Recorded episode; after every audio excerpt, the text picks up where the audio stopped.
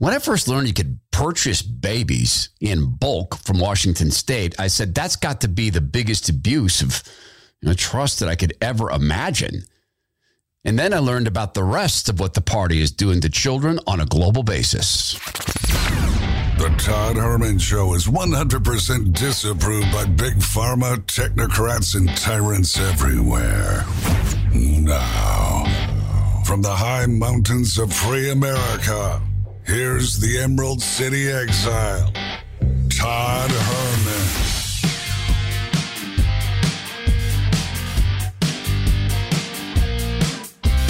Today is the day the Lord has made, and these are the times through which God has decided we shall live. And it's times such as these that's really helpful to remind oneself that we're not the first generation to go through this. Far from it, in fact. Great late Dr. Walter Williams said that freedom is not the natural state of things, and we've had a very good long run of relative freedom in the country. But there's a funny thing that happens biblically, and that is that when a people turn away from God Almighty, they begin to lose their freedoms. It is axiomatic in the Bible. As time and time again, we can go through Daniel, and we talk about that a lot. We can go through the series of kings and judges and battles that the people, the Hebrews, Jewish people lost when they turned their back on God. Now, I don't think there's any more clear indication of a society that's utterly turned its back on God than what is being done to young people and families. And yeah, there's a political component to this. Certainly the left likes to divide and conquer, and the party, there's a party component to this. The party wants to tear the fabric of America completely apart, because it allows them to gain greater power. But there is also, and to me, it's unmistakable, the spiritual component to this. And that is that God invented the family. And the Holy Family, that is the Trinity, as I understand it and as I believe it, existed before time and will exist after time. And when God decided to populate the earth, of course, the one instance in Genesis where he said, wait a minute, that's not good, is when man was alone. And so God invented the family. And God invites us through his son, Christ Jesus, to be a part of the family, to be an adopted member of the family, since we actually decided to walk out on the family as a people with our sin problem. But Satan hates human beings, and he knows it. He cannot harm God, but he can harm the thing that God loves, or one of the things that God loves, and God loves us. And, of course, Christ Jesus was super clear on what happens to people who come between he and the little ones. And I've said it many times in the program. The Lord Jesus said, you'd be better off having a millstone thrown around your neck and being tossed into the ocean than ever getting between me and one of the little ones. And yet the party is getting between the Lord Jesus and the little ones by getting between the family and the little ones, by destroying the family fabric. And you can look at this in critical race theory. You can look at this in teaching the transgender cult and welcoming that into the schools and pushing transgender ideology. And you can look at this in terms of telling kids, don't go to your parents to talk about sex. Go to a trusted adult like a teacher or an administrator. You can look at it in the perverse pornographic sex ed. You can look at it from multiple perspectives, all of it coming from the party. You can look at the occupied countries like California and New York, where they are bribing kids to get the injections without parental consent. You can look up and down the left coast of what used to be America, Washington State, Oregon, California. Kids can go get insane. Like, not medical procedures. Having your genitalia mutilated is not a medical procedure. They can go get that done at the age of 15 without parental consent in the state of Oregon. In the state of Washington, in the state of Oregon, they could also get shot up with wrong sex hormones. Parents can't stop it, but they're forced to pay. Same thing in Washington State. Same exact thing with the hormones. They can get abortions without parental consent. They can be put on psychotropic drugs, which are wildly addictive. As addictive as heroin, it happens. And as fentanyl, it happens. So people who try to get off these drugs, but man, it's sweet, sweet money for the big funders of the party, which is big pharma. So you can look time and again at what the party does to kids, and you'll look time and again at the fact that they are separating families. and they are, in fact, promoting children as their own gods. But these are just the basics. And the woman who's a friend of mine and a good Christian woman has traveled the world now at this point, has traveled the world talking about children and what is being done to children. She's the author of a book called Them Before Us with another friend of mine, Stacey Manning, with whom I write some things. And together they've brought this book across the globe. It's now in multiple languages. And they're both mothers and they're both women of God. And they both looked at this from a perspective of this phrase, them before us, because it is their theory. And I think this is going to hold true and make sense to everybody. It's their theory that what's happening is adult desires, and a lot of them, frankly, impure desires, have replaced parenthood as the duty, the thing that we are given to steward that is most important. It's not God's money, it's God's people and God's children. I'd love to get your feedback on this segment, on this episode. You can get us the email at thetoddhermanshow.com. I'd like to know about segments like this. More of these, fewer of these, get back to the hardcore politics. Where do we take this? So write to us at thetoddhermanshow.com. Katie, my friend, welcome to the Todd Herman Show. It's so good to be with you. It's good to have you back. You and Stacey wrote the book Them Before Us, and it's taken off around the globe. And it is about this theory that you have. I think it's absolutely true. Is that adult desires are replacing parental instinct and what we're called to do. God Almighty has called us to be parents, and Jesus Christ was pretty clear: don't get between me and the kids. So talk about the adult desires and how you see that as sort of the unifying problem and probably a sin problem too. Yeah, absolutely. Well, so when you can look at anything, you want to look at your headlines, your trending news when it comes to like what's going on in areas of marriage or family or parenthood or whatever. And it's always driven by adult desires, adult feelings. You know, Israel just allowed surrogacy access for single gay men and transgender people in the name of non-discrimination, right? It had nothing to do with what was best for the kids, but everything to do with how the adults felt about, the policies taking place in Israel. And just, I dare you, next time you open up a newspaper or read about the glories of non-monogamy in the pages of the New York Times, whatever it is, it's all going to be totally driven by what adults want. And that has absolutely dominated our culture, but it's actually, unfortunately, also started to dominate our legal system and our courts as well. There has been an untethering of the direct connection between children and their parents in favor of what children's rights expert Helen Alvaré calls adult sexual expressionism, that adult sexual desires are now the highest good, the most important goal that anybody could be seeking and something that should be prioritized in our policy.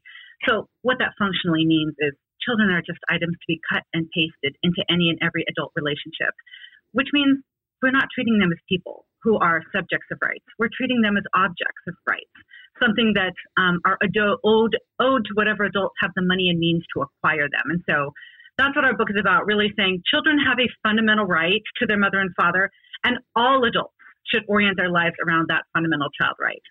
Yeah. And you mentioned, the array of the way this is working, people who identify as transgender. Now I've seen, and this was out of the UK, a guy who identifies as a woman and identifies as transgender. And he has a boyfriend and another boyfriend. And one of the boyfriends had earlier dated that man's daughter before that man decided he's a woman. And now we're to call him a woman, and they all three got together to have a throuple, and then they successfully adopted a couple of kids.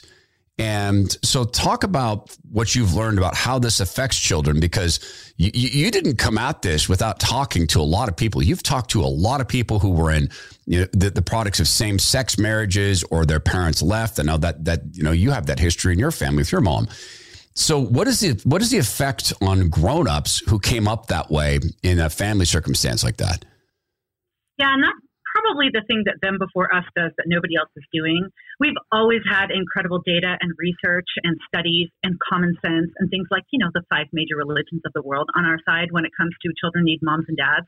But what our side has never had are the stories. And so that's one thing that Them Before Us does that really nobody else does, is we have the narratives of kids who have grown up in these modern families. And just a little hint for your audience, anytime you hear the word modern family, that's just code for child loss. The child had to lose something to be in that family, right? And so that's the deal. It's like the child had to lose either their mother or their father or both to be in that family, right? Some injustice has been inflicted on that child so that family can be appropriately modern. And so, yes, we have cataloged the stories. We've filled our book with hundreds, well, let's see, probably close to 125 stories of kids who were purchased through big fertility, you know, through sperm or egg donation, who were raised in intentionally fatherless homes with same-sex couples, or single mothers by choice who said, I don't need a man to do this. I can just go get pregnant or go get a sperm donor or whatever. Or kids that were deprived of the loving daily presence of their mother and father because the mom fell in love with somebody else and took off on the dad or whatever it was, right? That all of these modern notions that we have of family inflicts brokenness on children. And I dare you to read the book. I dare you to look these kids in their face. I dare you to read their stories and not come away going, holy crap, we are inflicting the greatest injustice on children that the world has ever seen. What's the through line? Because I've read those stories. I've read your book. I think the through line that I hear is people who feel disvalued, people who feel ultimately objectified, people who feel confused and betrayed. One of the stories that stuck with me was you talked to, I think it's a young woman whose father decided he was a woman. And then I think she was 14 or 15 and he wanted to try on dresses with her.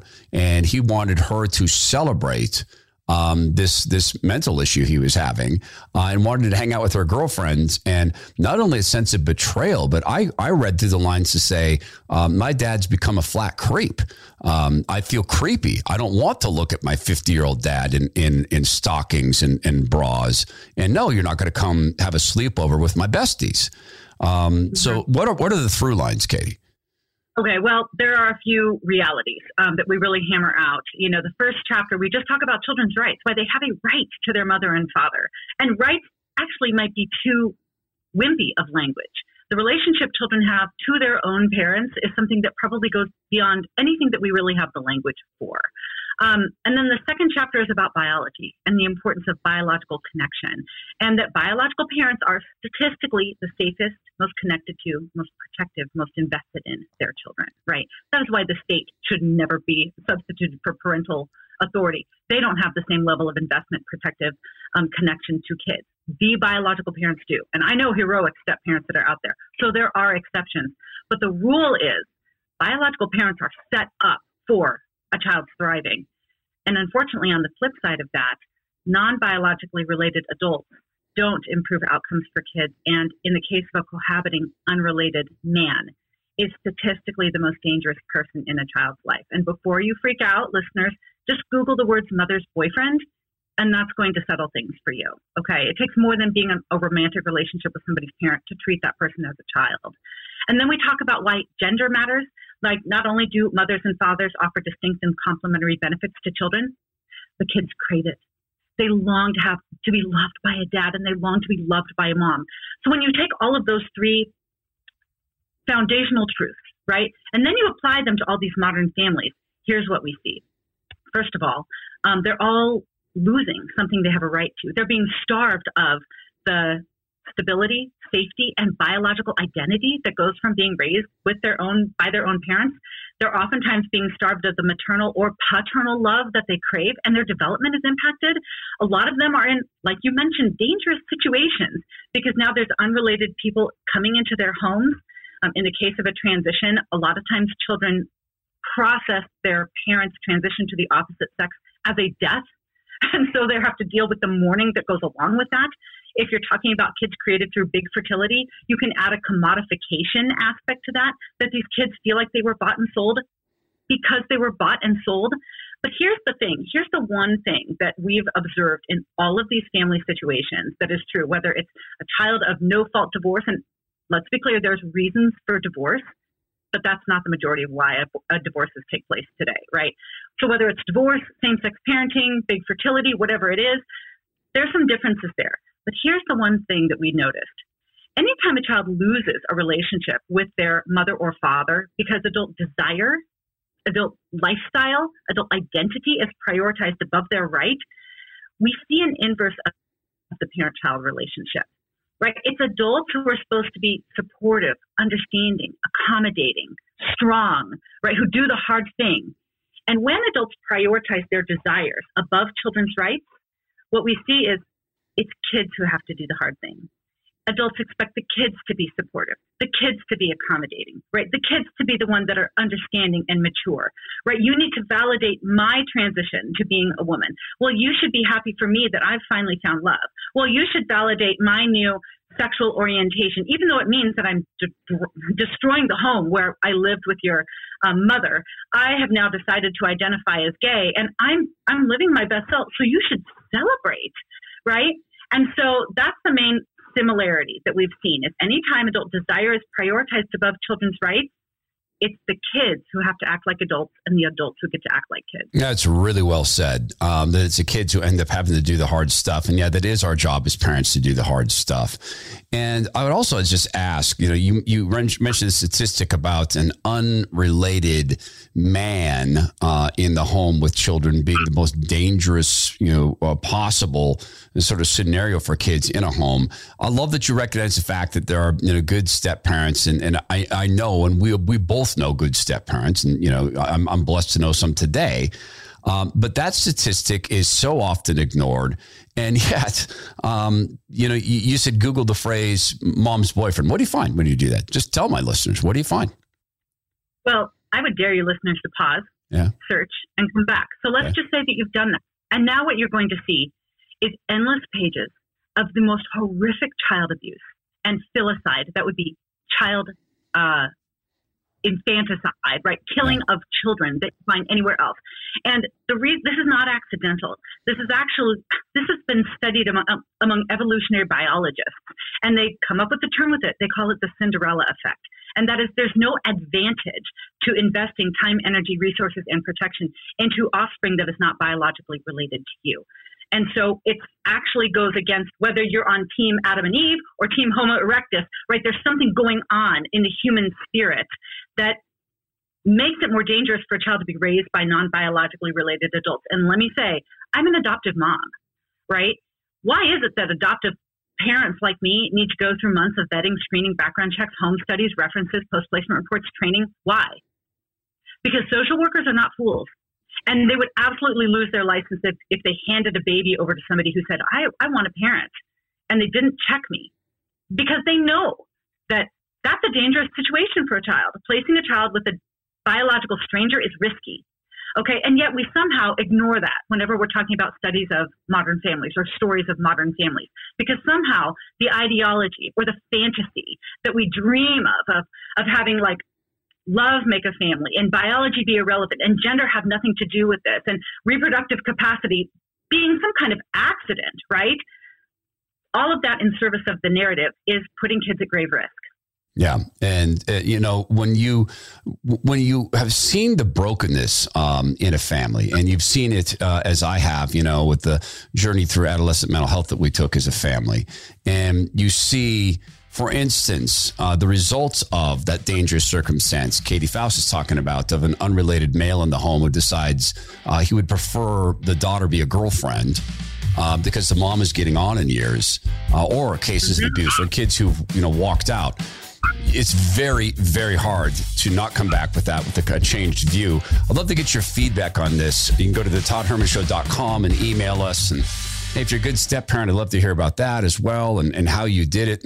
And Katie, two things: that the Lord Jesus was very, you know, very prescriptive about, don't you come between me and the little ones.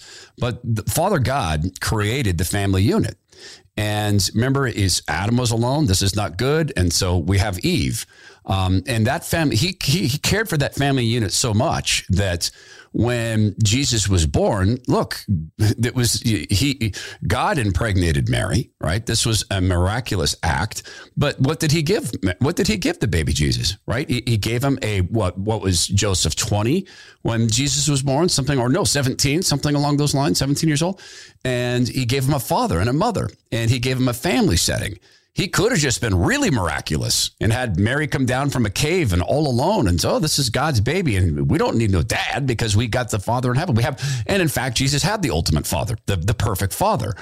So is any part of this to do with antipathy or maybe even hatred for, well, I'd say the Christian faith, but you mentioned the five dominant faiths. Is any of it hatred or spiritual battle? Oh my gosh. We don't talk about this in the book. One of the reasons why we make the case the way we do using natural law studies and stories is because this is a human truth. The reality that children need their own mother and father is a human truth. Yeah. And it is reflected in the revelation that we are given in Scripture, right? Because God made us, right? And so all truth is God's truth. But we argue from a universal authority, which is natural law. However, if you want to talk about the spiritual implications of getting this wrong, we need to have a little chat, right? I have a lot of patience with non-believers who are questioning, and I'll talk to them all day. But if you claim to be a Christian, and if you claim to revere Scripture and love God, and you get the question of marriage and sexuality wrong, I don't have any time for you. Woe to you, right? Because you are destroying children. Like if you look in the Old Testament about the four major demographics that Christians were responsible for devoting special care and protection to, you're talking about the poor, the foreigner, the widow, and the fatherless, right? You are supposed to guard against them. You are supposed to build a hedge of protection around them. You compromise on God's design for marriage and sex, you're endorsing fatherlessness. You're incentivizing fatherless and now motherless children. Woe to you. Woe to you. So yeah, absolutely. I think this is a spiritual battle. I think it was Marx who said, we won't be able to destroy the spiritual family, the idea of the spiritual family, that is God who identifies as our Father, Christ who says that the church is his bride, unless we can first destroy the natural family. So there is something very nefarious going on with these massive cultural and legal changes around our conceptions about what marriage is and what the parent-child relationship is. Well, yeah, and it goes to the nature of truth. And this is why I'm very careful to say people who identify as transgender. I heard you say people who identify as gay, that I don't want, I have no need for cruelty for people. In fact, I'm called to love all and have discernment like you just displayed, Katie. I agree with you on those fronts. And I guess I also look at the way that this is extending itself into commercialization. And you've heard me perhaps in the radio show or the podcast refer to the party. And so the party's big pharma, it's media, it's tech, it's academia. To some degree, it's big government, right? They are always at play in these arenas. And what we're told is the science is settled. Men or women, if they say so, the science is settled. That doesn't matter if a kid has a father or a mother, and they beat society about the head with this. So what do we do? I mean, your book is information. It's gloriously written. It's so well written and communicated, and you travel the world enlightening people. But what do we do in this society, at least in this American society, with the podcast is predominantly in America, what do we do to turn this around? Yeah. Number one, you have to become an expert.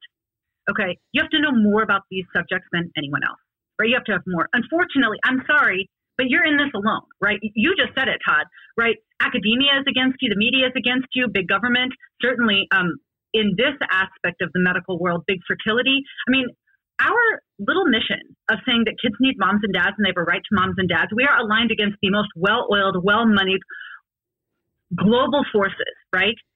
And all that we've got is truth and ordinary people who have the courage to stand up and say, I don't think so. I don't think so. But that means the ordinary person has to work harder, right? They have to know more. They have to be an expert. And so that's what we did. It's like we wrote a book that is well written primarily because of Stacey. And she's so brilliant. And just you'll laugh. Like when you laugh, be like, Stacey, right? And so this is the book that makes you the expert on all things marriage and family, right? Every question that you have that someone's going to throw at you, you're going to have the answer. So first of all, you have to be the expert. Next, so I'm actually not a confrontational person by nature. I waited a long time to get into this battle because I like keeping my friends, right? I don't like to lose friends. But I could not ditch that admonition of, if you cause one of these little ones to stumble, corporal punishment for you. I mean, that's really what he said. That's what Christ said, right? And so I got to the point where I'm like, okay, look, kids are being harmed because these ideas are so dangerous and so damaging. If not me, then who? And that's the reality for you and your listeners too. If not you, then who? Right. And it can't just be me, right? So all of us have to become an expert, and we've got to grow a spine. Yeah. We've got to grow a spine. But the good news is that we've equipped you in the book, not just with the right talking points, but we will show you the children whose hearts are destroyed when we get this wrong. And no longer are you going to say, well, we're against the gays, and or we're against, you know, people who are having struggling marriages. No, we're not against any adult. We are for children. We are for children. And we insist that all adults, single, married, gay, and straight, all of them must do the hard thing to protect the rights and well-being of children. And if we did that, we would decimate nearly every social issue that we are facing today. Because every single thing that, especially the Democrats, pour hundreds of millions of dollars into, from homelessness to poverty programs to high school dropouts to teen pregnancy to suicide, everything, all of it, all of those demographics have one thing in common, and that is family loss, family breakdown, and fatherlessness. Yeah. If you want to fix this country, you get on the Them Before Us train and you start defending kids. Yeah, so well said. And Katie, one of the things I've been focusing on the podcast since I finally belatedly put God at the center of what I do on the air. And well, on the air, see, I'm an old radio guy. I can't stop. Is speak the word of God. And that we, like, whether you're a churchgoer or a Bible reading churchgoer or a Bible reading tithing churchgoer, or you, like me, finally figured out I'm a Jesus needer, get into the public square and speak the word of God. Like, I love that you armed them, us, with science and data and statistics and human stories. I've done the same thing on the COVID. I can argue the COVID with any immunologist, epidemiologist, doctor, MD. Bring me the MDs. They're the best. I love it when they don't understand the thing that they're pushing into people's arms. But likewise, speaking the word of God, right? So folks, let's remember, we've talked on the podcast about getting into, it's first fine for you to say, you know what, here's the statistics. And secondly, understand something. God designed the family. You're not God. You don't get to tear it apart, right? We're going to stand for this and these children. And look, we are called to do that. And then they've heard, right? So now they've heard. And then the warning is right there. So when they sit, you know, before the judgment throne, and Jesus said, so about the families, about the babies you sold, let's talk real briefly about that, because I don't think Lord Jesus will have that much to hear for, you know, in terms of baby sellers. So always a pleasure to have you on. I'm thankful for what you're doing, for being brave. And I think I've told you before, last time we were together in person, that you are so good at being the happy warrior, but there's more warrior in you now. I see it. You're still happy, but there's more warrior, Katie. Yeah, I really am happy with almost all the. I know you are. If you want, yeah, but you want kids to sacrifice for you? Get behind the Satan. We're going to have a conversation. Right. The book is called Them Before Us. It's linked in the podcast. Do get a copy. I always appreciate you coming on, and go with God's good grace. Great. I hope your podcast continues to grow, because your voice is very needed. Well, thank you. Well, that's up to the listeners, but no pressure. It's actually up to the Lord. Now the show does. Thank you, Katie. You know, one of the things you can do in terms of protecting kids and families is to share the word of God about what the family means. And this week, I want to spend a lot of time on this, particularly in the way of how the party is attacking the family and how that matches up with what Satan would want. I want to stay in touch with that. Please get in our email. Just go to the ToddHermanShow.com, and that way we can always keep in touch with you, because I just believe that sooner or later we're going to get canceled by the party. There is a series of emails I've gotten, or are, I should say, from families who are suffering in this period of time. A lot of it due to the COVID, you know, fiasco, the hoax response to an actual virus. But more and more of it has to do with this division that the party has created between generations. And this is a real thing. And I get notes now from parents whose kids are 20, 21, 22 years old. And they're now saying, hey, listen, unless your house is going to have the Black Lives Matter Incorporated sign outside, and your house is going to celebrate things the way we see it, we're not coming. And I got probably 6 or 7 emails over the Christmas holiday from families just utterly heartbroken about this. And they should be. Now, kids, you know, are going to develop into, they're going to have their points of rebellion. And one of the things that we learned in our travels through adolescent and family mental health is that kids are going to rebel sometime. And that if you don't, this is a weird dynamic, but if kids don't get to rebel when they're little kids and pay the consequences. But if they don't get to rebel with their little kids with something, they'll choose the later time because it's a necessary component of becoming their own person. And I think that one of the things we noticed in treatment and in family travels through this is overly good parents are as likely to end up in therapy as truly neglectful parents. Yeah, and it's much more common to have those groups of parents in treatment with their kids, adolescents, than it is to have truly vile, abusive parents. Because first of all, most of them don't care, so their kids are not going to get that help. So their kids are not in centers like that. Secondly, they don't want the authorities to know.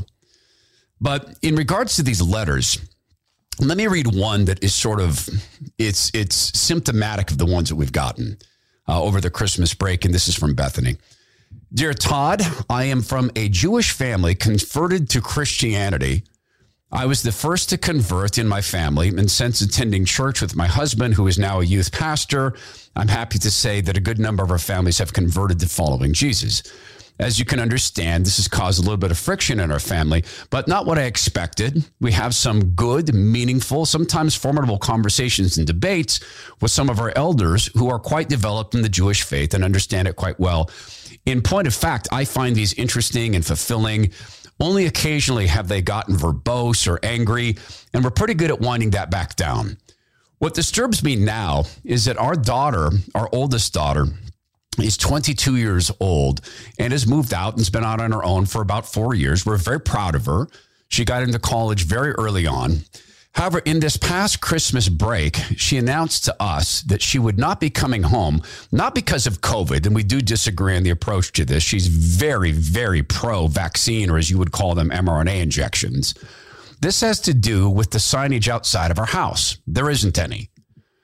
Our daughter wants us to put in front of our home a Black Lives Matter, we believe in science, and what I see as a sign celebrating the party and leftism in front of our house. I told her in no uncertain terms, it's not something we can do, but just as we've discussed the debate about faith with our family, I'd be happy to have this discussion with her and would hope I would find it as fulfilling as I have on the discussion between faiths. Our daughter informed us that debating two mythologies is far different from debating the actual reality of unarmed black men being murdered by police on a daily basis. And until we are to follow her down this path, she simply will not be coming to our home any longer. Her boyfriend has made this clear to her that he will not have his kids around our family until our family comes to understand the reality of racism. Incidentally, he is what you would refer to, and most of society would, as a trust fund baby who doesn't need to work and seems to attend college as his career. I'm wondering your thoughts on this, and I know it's painful for a lot of families. I was surprised that we could make it through the debate about faith, but somehow not the debate about a sign around the terrorist group. Love your show. Thank you for what you do. Bethany from South Carolina. Wow. So, Bethany, in response to this, I can only hope and pray that your daughter is going to begin to ache for what she had in your home, which is the ability to discuss and debate. And I think that in cases like this, the only thing that and I'm not qualified to give parenting advice, particularly about 20-year-olds. I've never had one. But what I've seen work is inserting seeds of doubt. And the inserting of seeds of doubt is, for instance, an article here or there. And I know that sometimes they won't accept this. I talked to a friend of ours whose daughter is full-on mRNA injection. In fact, she got the COVID flu after she'd been double or triple injected. And her folks wanted to send her an article saying, this is not abnormal. This is actually what happens. And she said, I don't want to see it. Don't send it to me. I don't want anything that criticizes these injections. Even as she got sick after having two or three of them, she didn't want the information. But I think what you can do with your daughter is open the doorway by way of, honey, when I find out that the following is not true, I'll put up a sign in our front yard. And so maybe what you're saying to her is, hey, let's negotiate. Here's why I am not putting a sign up in my front yard. And go to some of the data. Heather Mac Donald has a great book called The War Against Cops. I think it is The War Against Cops. And it details some of the misleading and, in fact, just lies about cops in America. And one of them is, that's so interesting, black cops are more likely to draw down on and shoot black suspects than are white cops. And it's not just shoot, it's draw down on. So to draw their weapons. Secondly, the number one leading cause of death of young black men is young black men. Third, black suspects are more likely to enact violence against cops to resist arrest than are white suspects or, in fact, Hispanic suspects. Now, you recognize some of the dynamics here. Black people have been taught by the party that all cops want to kill them. And if I was of that mindset, I might resist as well. Honestly, if I thought the cops were going to kill me, I might resist. And black parents have been taught by the party that every single cop wants to kill their kids. Now, if I believed what your daughter believes, I can't say that I wouldn't be up in arms, literally up in arms. If I believed that 30,000 or 10,000 unarmed black people just minding their own business, walking down the street, got capped by a cop, 10,000 times a year, I think I'd be up in arms. So maybe the door to open with your daughter, Bethany, is to say, hey, look, I will put a sign up in our front yard when I learn that black cops aren't more likely to shoot black suspects. When I learn that black cops aren't more likely to draw down on black suspects.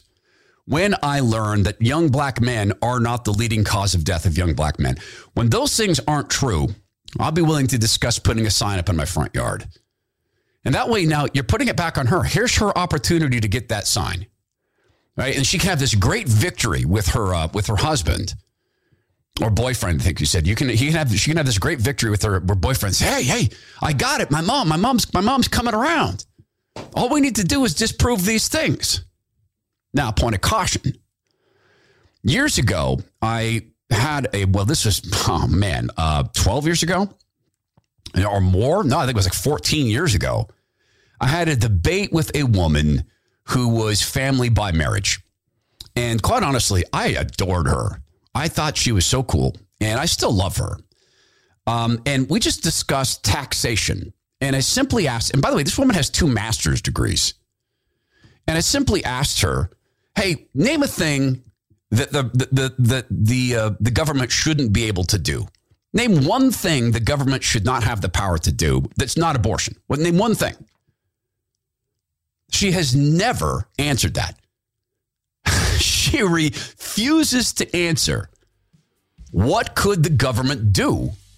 Or that would go too far. I mean, my exact question was, name one thing the government should not be allowed to do. And she wouldn't answer that.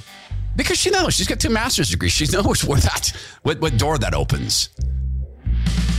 Hey, in terms of what we do here on an every single day basis, this week we started our first advertising campaign full on. I mean, it's not true because we do one for our friend Dave the Digital at Greenhaven Interactive. Dave's a partner in the show and does all the digital for us. Zach Abraham, you hear on the air. But Zach is not, I mean, Zach's, well, he doesn't build things for us. He's got too much money for that. But we started the campaign for Bulwark Capital Management. And one of the things I hope you'll do is that you'll listen to Know Your Risk Radio. There is a link right now in this podcast that I hope you'll start listening to Zach's podcast. You'll hear him on the show. He's a truth teller about the investment world and who does what and who's grifty and who's not grifty. And it's advice. It's very solid for me. And you know how I feel about Zach in terms of having him on the show as our source of information about finance. So I hope that you will give that a try. In the theme of families, it is, it's every family, I think, has people in it who are broken.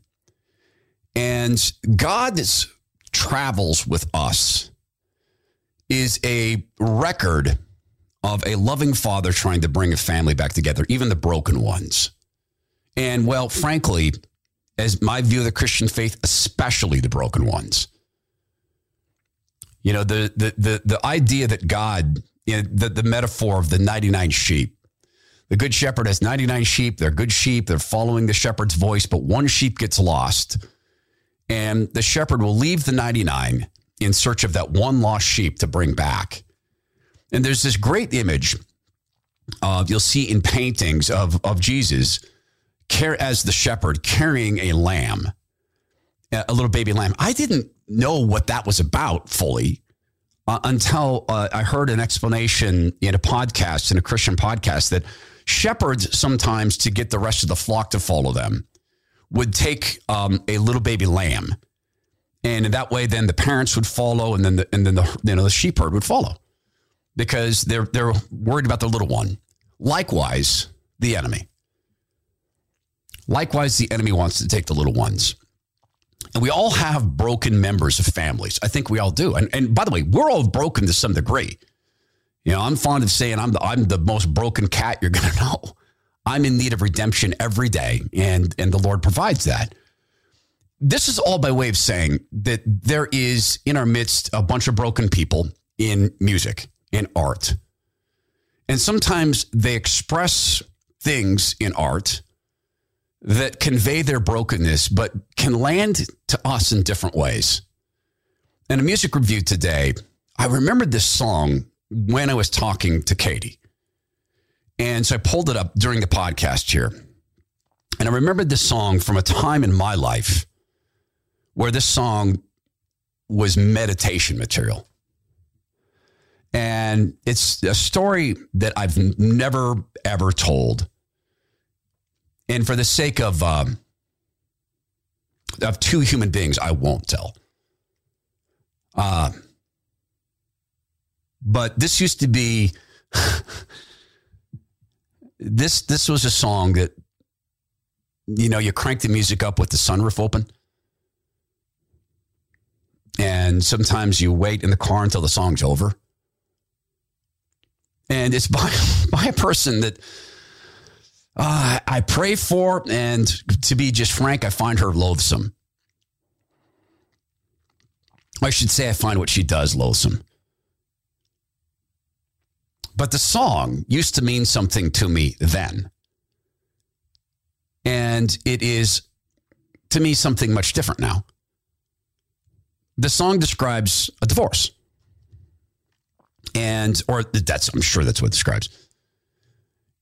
The way that she describes this is so clinical and cold that it makes it incredibly effective.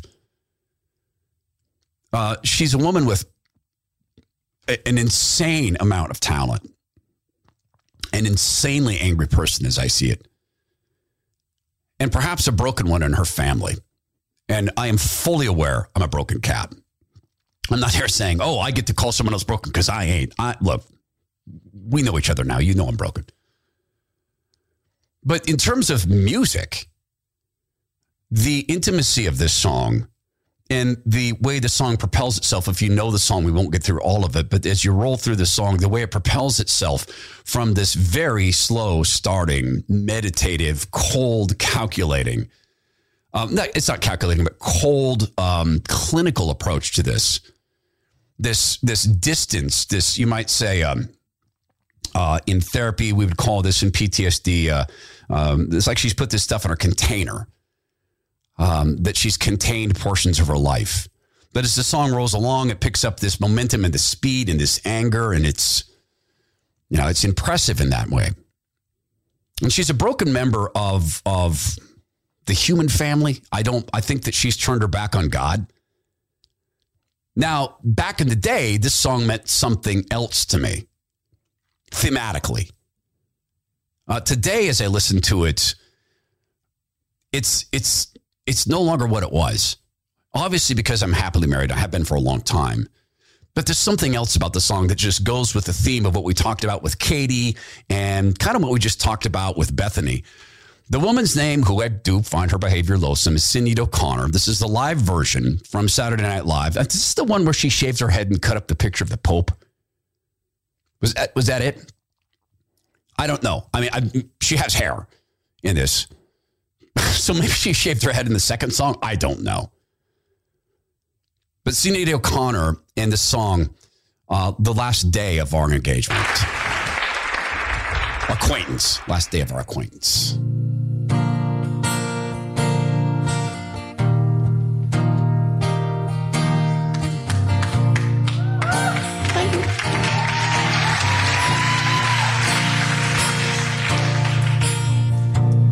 This is the last day of our acquaintance.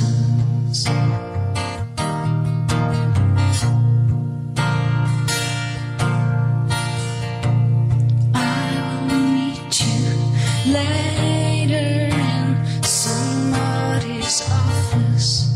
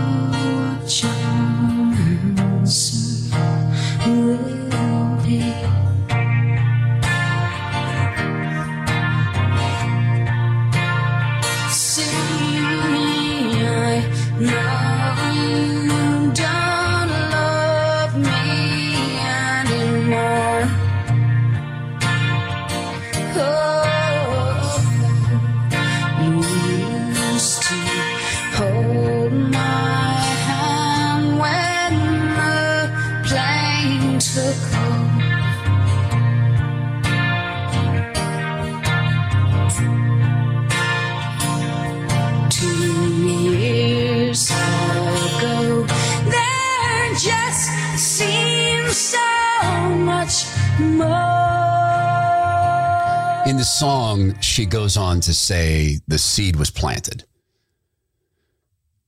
And since then, you've taken me for granted. And how I hear that now is me, me, me, I. What about the baby? The seed.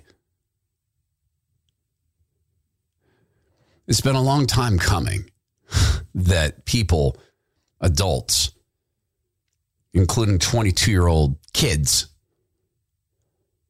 who want to control how their parents think, have been pushed to this edge and devaluing the role of mom and dad. And guess what? Marriage is work.